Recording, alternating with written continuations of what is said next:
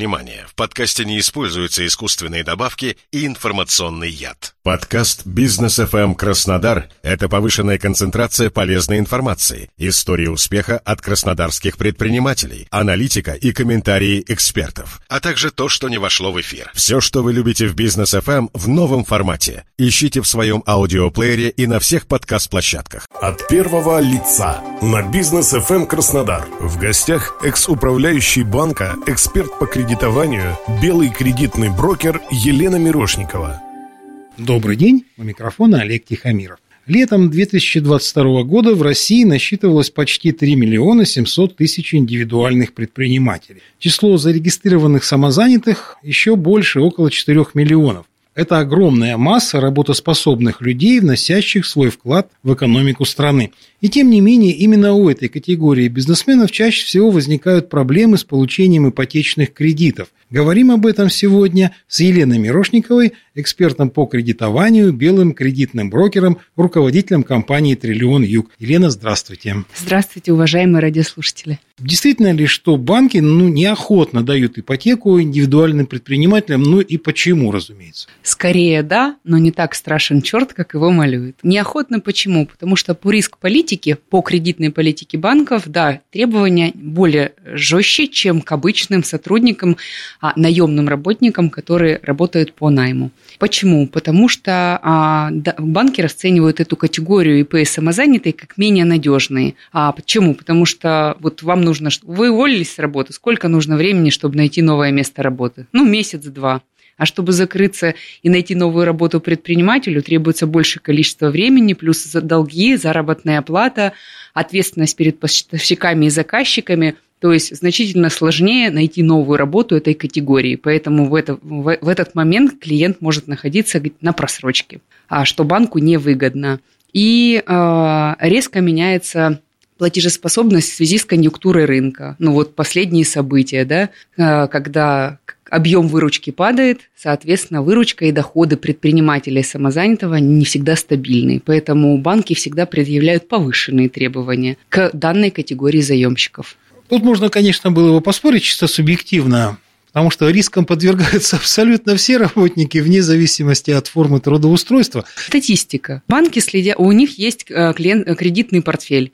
Они же а, сегментируют клиентов, и они смотрят, какой сегмент клиентов платит хуже, а какой лучше. Там математика, там статистика. Она разная по разным банкам. И то есть, где банки, которые могут позволить себе повышенные резервы на возможные потери по судам, они предъявляют э, менее жесткие требования. Ну, какие именно? Меньше первоначальный взнос. Стабильно для индивидуального предпринимателя по ипотеке первоначальный взнос от 20%. Это среднее, да, вот среднее. Угу.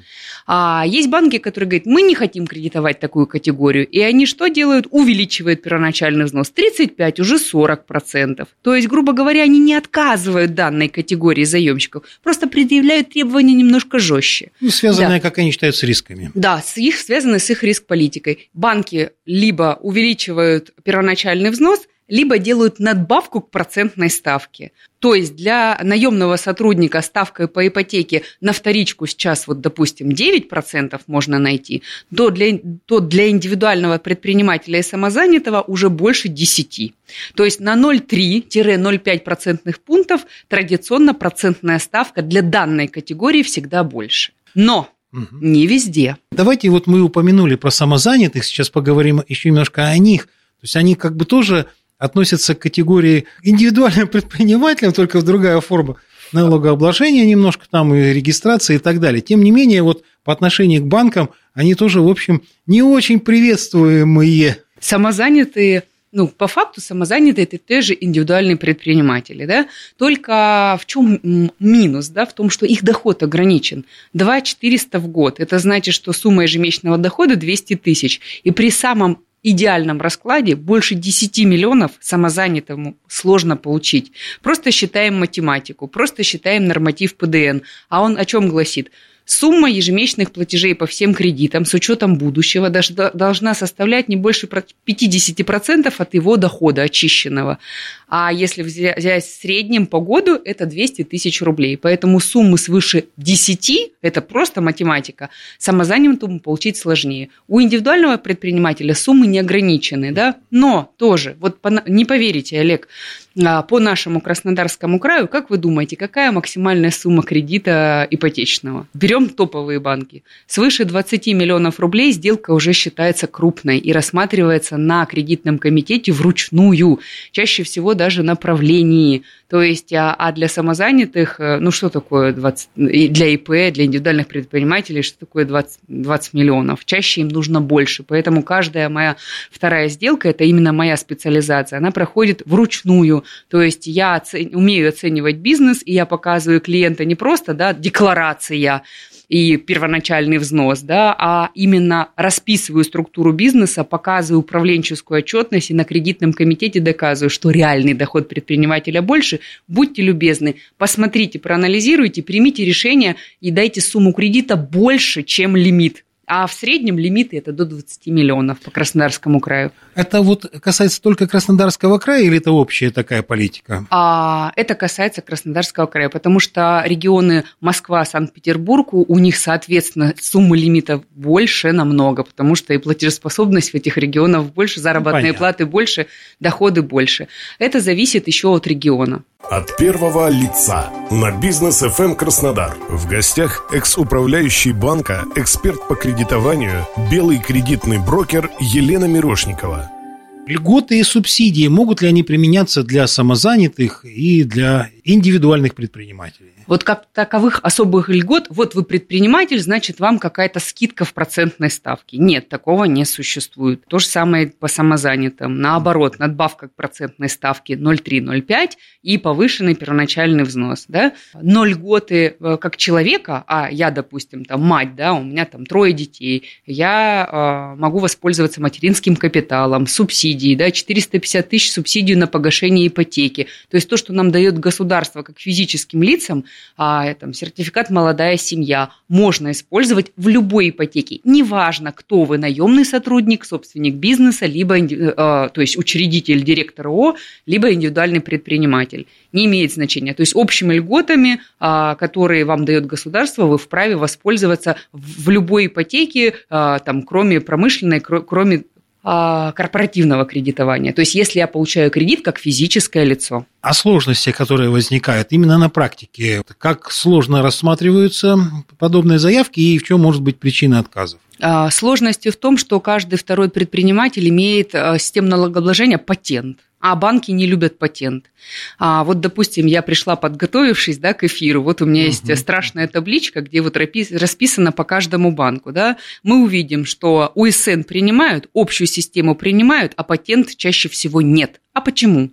Потому что очень человек заявляет, он покупает патент на определенную сумму, правильно? И чаще всего банки, оценивая платежеспособность, ориентируются. Заявил 2 миллиона получаешь, вот тебе максимальная сумма кредита. А человек-то по факту может получать больше, и тут нужна клиентам я. Да? То есть человек, который разбирается в системе, который найдет банк, а, который примет не только официальную отчетность, но и управленческую. А это все ручное рассмотрение, повторюсь, да, это кредитный комитет, это прям полноценное рассмотрение, когда банк залезает в, каждый, в каждую сумму дохода э, и смотрит ежемесячно поступление и принимает решение, верить ли в заявленную сумму дохода. Он действительно получает больше. Таких банков единицы, и вы понимаете, это не топовые банки. Но никто не будет в топовых банках заморачиваться те банки, которые чаще всего не в рынке, банки маленькие, которые готовы за каждого клиента труситься да, и рассматривать его на, э, в индивидуальном порядке на кредитном комитете. Но опять же, я же не каждого тоже буду отстаивать. Да?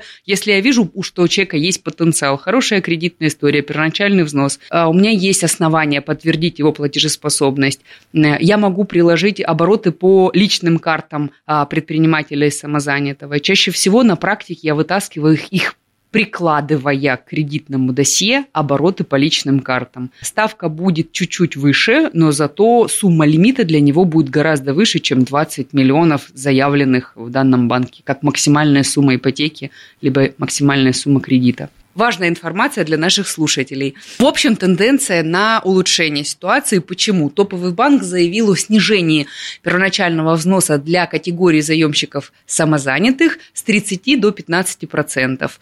А, это значит о том, что с экономикой у нас все нормально, а банкам нужно выдавать ипотеку, потому что ипотека – это драйвер а, экономики. Ну, то есть тенденция на улучшение. Когда у нас в экономике проблемы, Первые, кто попадает под раздачу, это собственники бизнеса, ИП самозанятые. Им всегда увеличивает первоначальный взнос.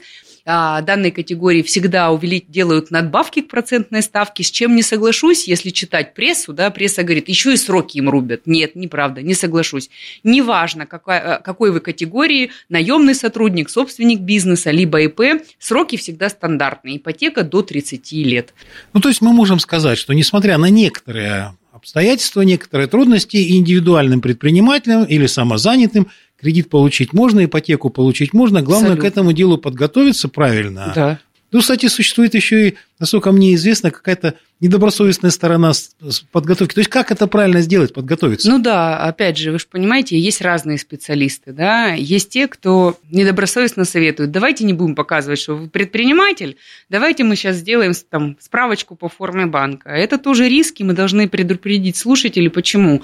Есть банки, которые проверяют прям пенсионные отчисления, есть риск попасть в топ-листы, есть риск попасть в стоп-листы с нехорошей формулировкой, да, а формулировка какая? Признаки фальсификации документов документов, и потом в этот банк вам проход закрыт. Я, допустим, своих э, клиентов готовлю заранее, то есть я анализирую его финансовую часть и говорю, давай вот два месяца идеально поплатим, заплатим налоги. У данного банка требования, он проверяет обороты за последние три, либо за последние шесть месяцев, и то есть помогаю клиентам получить кредит легально. И доказываю банку, показываю управленческую отчетность о том, что доход реально есть, и вытягиваю вручную данные заявки. Э, это важно, Олег, почему? Потому что потом может случиться все, что угодно. Клиенту могут понадобиться кредитные каникулы, либо ипотечные каникулы, а там же уже а, а, банк в любой момент может проверить, а были ли отчисления, да, действительно у него доход снизился. Поэтому я тот специалист, который действует на перспективу. Да? Я умею кредитовать бизнес, и сложные клиенты для меня, ну, это у меня нет легких клиентов. У меня все сделки нестандартные, особо крупные и достаточно сложные. И в свои кейсы я людей готовлю месяц, два, три, и потом мы подаем заявку. Зато это будет лучшие условия в лучшем банке, то есть меня такая категория клиентов не пугает. Именно поэтому мы сегодня и разговаривали с Еленой Мирошниковой, экспертом по кредитованию, белым кредитным брокером, руководителем компании «Триллион Юг», с человеком, который знает, о чем говорит. Лена, большое вам спасибо. Микрофона был Олег Тихомиров. Всего вам доброго.